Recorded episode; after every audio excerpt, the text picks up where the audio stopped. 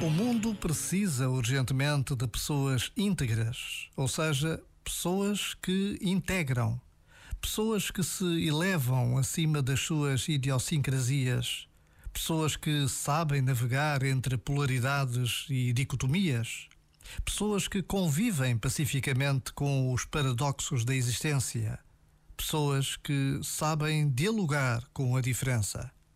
O mundo precisa precisa urgentemente de pessoas florescidas, tanto na dimensão humana como na dimensão espiritual.